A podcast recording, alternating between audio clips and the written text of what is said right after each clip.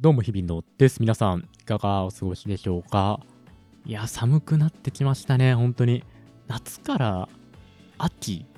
そして冬、秋短すぎやしないかっていう感じがしますけれども、いやいや、皆さんね、風にはお気をつけくださいというところで、あの、ここ最近というか、まあ、世間を賑わしてますけど、GoTo イート、GoTo トラベルってあるじゃないですか。で、まあ、あんまよくわかってなくて、僕も。何なん結局ってずっと思ってたんですよ。まあ、とはいえなんかみんながお得お得って言うなら使ってみなきゃなと思ってついにですね両方使うことになりましてというか使いましてでまず最初に GoTo Eat の方を使ったんですよねで GoTo Eat まあちょっといろいろね鳥貴族で錬金術みたいな感じで話題になりましたけど何かっていうとまあ、皆さんご存知だと思うんですけど、まあ、ランチの時間帯だと、まあ、予約していくと、1人当たり500ポイント、まあ、500円分のポイントがもらえて、で夜の時間帯、5時以降、違う、3時以降とかだったかな。3時以降とかだと、一応ディナー扱いになって予約していくと、えー、1人当たり1000ポイント、1000円分のポイントがもらえるっていうやつなんですよね。で、まあ、鳥貴族で何が問題になったかっていうと、まあ、鳥貴族って200 98円均一でしたっけ、税抜きとかなので、まあ大体税込み1品300円ちょっと320、30円ぐらいなんですけど、鳥貴族に夜、まあ、予約していって、例えば1人で予約していって、その330円1品だけ頼んで出ると、会計は330円なのに、まあ、ポイントは1000円分入るから、まあ、だか700円企画お得になって、で、まあそのポイントをなんかどっかでまた使っていくっていうのは、鳥貴族に毎日行ってポイント貯めまくって、まあ、ちょっといいディナーを食べるみたいなことがまあできちゃうので、まあ、問題になって、こう、まあ、そういうのがね、できないようになったわけですけど、まあ、僕はあの、さすがにね、さすがにそんな小賢しい真似できんというか、恥ずかしいよね。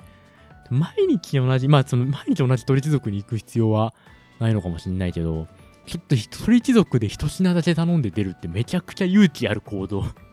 ちょっとできないなと思って、まあ、やらなかったし、あの、普通にですね、まあ、焼肉屋さんというか、ジンギスカン屋さんをですね、まあ、あの予約をしまして、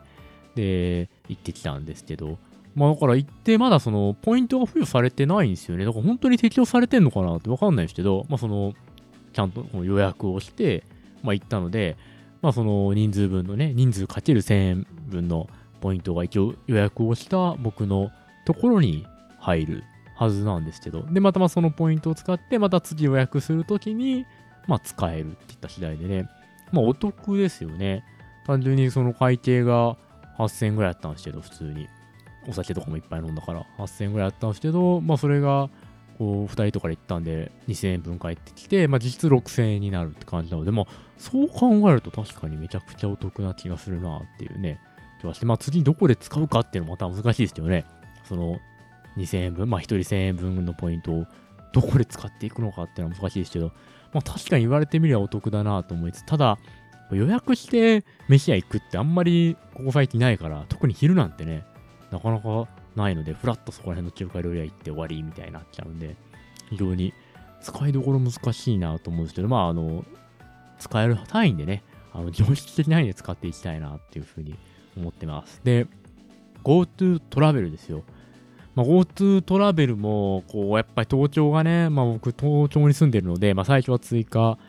されてなくてというか入ってなくて、で、まあ10月1日から追加されて、まあどうしようかなと思ったんですよね。まあ追加されたからいきなりよし、遊びに行くぞっていうのも、うーん、とは思ってたんですけど、どうせなら近場に泊まろうと思って、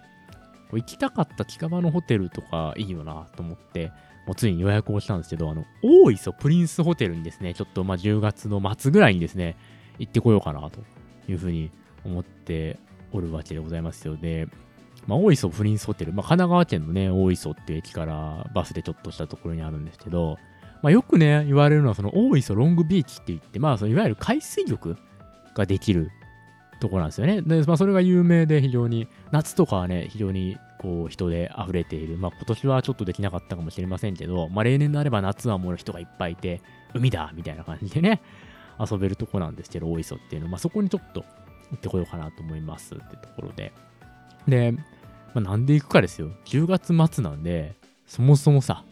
もう海とかやってないじゃん。こう仮にコロナがなかったとしてももう海に入れる気温じゃないだろうと思うんですけど、まあ僕はもう完全に今回その大磯に行くとかではなくて、大磯プリンスホテルに行くっていうのが目的になってるんですよね。何かっていうと、あの、サウナがあるんですよ。大磯プリンスホテル。これ結構いいサウナがあってですね、なんかこう、インフィニティプールといいサウナがあるってとこで、それに一度は、人生で一度は、そこのサウナと温水プールに入ってみたいなっていうところで、なんか本当に海を見ながらサウナに入れるっていうところなんですよね。で、これがあの、茶道っていうですね、まあ、漫画があって、まあ、それを原作としたドラマもやってたんですよね、テレビ東京で。えっ、ー、と、原田泰造さんが主演で、ちょっといつま頃だあれ、1年以上前かな ?1 年前ぐらいにやってて、まあ今ね、多分 Amazon プライムとかでも見れると思うんですけど、まあそれがあの、まあ1回30分ぐらいのドラマなんですけど、毎回こう、東京近郊、まあ九州とかもあったか、まあ、全国のこう有名なサウナを紹介するっていう、まあ、ドラマなんですよ。ドラマ仕立てで紹介するっていう、実際のサウナを紹介するっていうドラマだったんですけど、まあ、その中で大磯プリンスホテルが取り上げられてた回があって、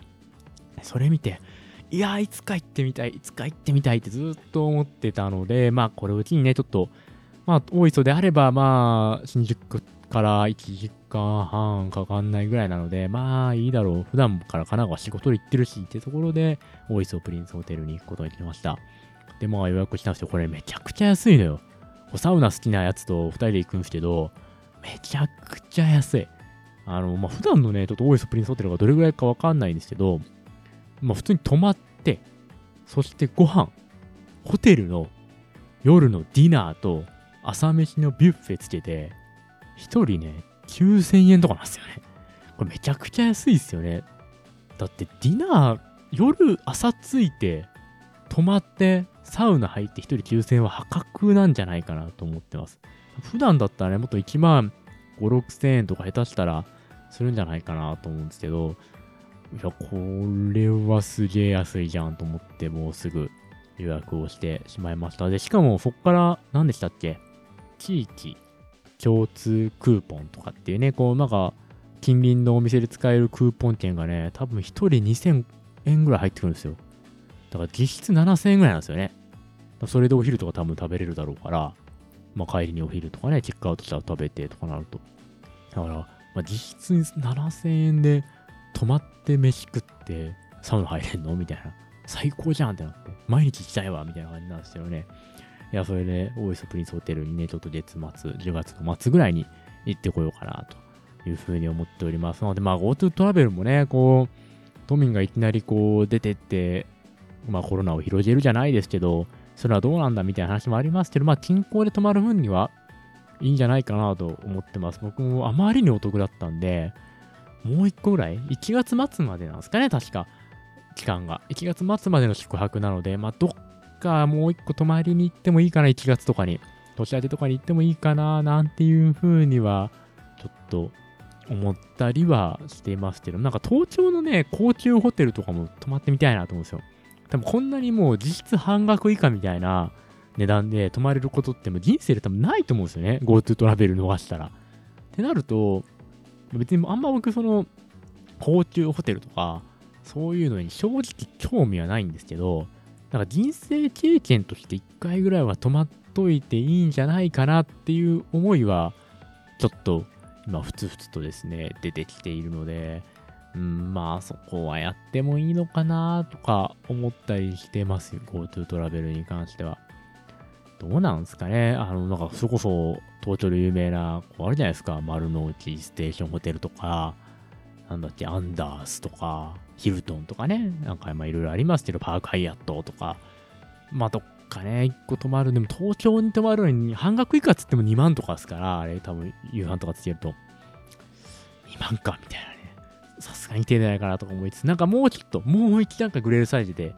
まあなんか東京で今1万円ぐらいで、以下で泊まれるちょっといいホテルっていうのを、まあ人生経験として味わってもいいのかなというふうに思ってますね。結構さ、僕がまあ不動産業界にいるからっていうのはあると思うんですけど、ホテルとかが好きな人って結構世の中に僕が思ってる以上に多くて、なんかあそこのホテルがどうだったとか、こう沖縄ならあのホテルがいいとかね、こう大阪ならあのホテルがいい、東京はこういうところのホテルがご飯が美味しくて、結構その好きな人というか、知ってる人とかも多くて、話のネタというか話題になることもあるんですよね。でも僕、全然その、そういうとこに興味ないから、旅行もそもそもあんま興味ないっていうのもある上にで、だから僕旅行するにしても、その、全然普通に安いビジネスホテルとか泊まっちゃうんで、普段。そんなこう、この地域の有名なホテルとかって、まあ正直わからないんですよね。なので、しかも泊まったことないから、どういうサービスがあるのかもよくわかんない。別に寝るだけじゃんって思ってるんで、正直ちょっと。もう大磯プリンスホテルに関してはサウナがあるからね、行くっていう判断になりましたけど、そういうのがないと別にホテルなんてね、一泊してもこう夜寝るだけだから、別にね、まあある程度清潔感があって、まあシャワーがついてて、まあある程度アクセスが良ければ、まあそれでいいんじゃないぐらいの 感覚になっちゃってるんで、まあちょっとね、そういうのについていけないんで、まあ自分が一度ね、こう体験してみるとわかるとこもあるんじゃないかなと思うんで、まあなんかどっか一個行けると面白いなと思うんですけど、まあ、どこがいいかわかんないですよね。まあぜひあの、聞いてる方で、例えば東京？まあ東京、神奈川、千葉、埼玉ぐらいで、まあ、いわゆる首都圏？まあ頑張って長野とかでもいいのかもしれないですけど、行っても。あたりで、まあ特に東京あたりで、あの、ここのホテル、まあ今、おすすめだよというか、泊まってよかったよってホテルがあればね、ぜひ教えてください。予算が合えば、ちょっと人生経験でね、一回泊まってみたいなというふうに思ってます。なんかもう、ザ、ザ・ナリキンみたいなことやりたいよね なんかさ、あの、わかんない。あるのかわかんないですけど、高知ホテルで、あれなんていうの？あの、浴槽にさ、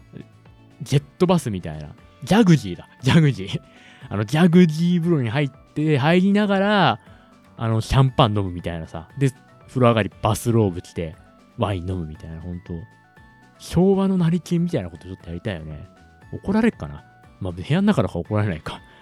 だからまあ、そういうの、そういうホテルあったらちょっと教えてほしいですね。お得にそういうことができるホテルあったら教えてください。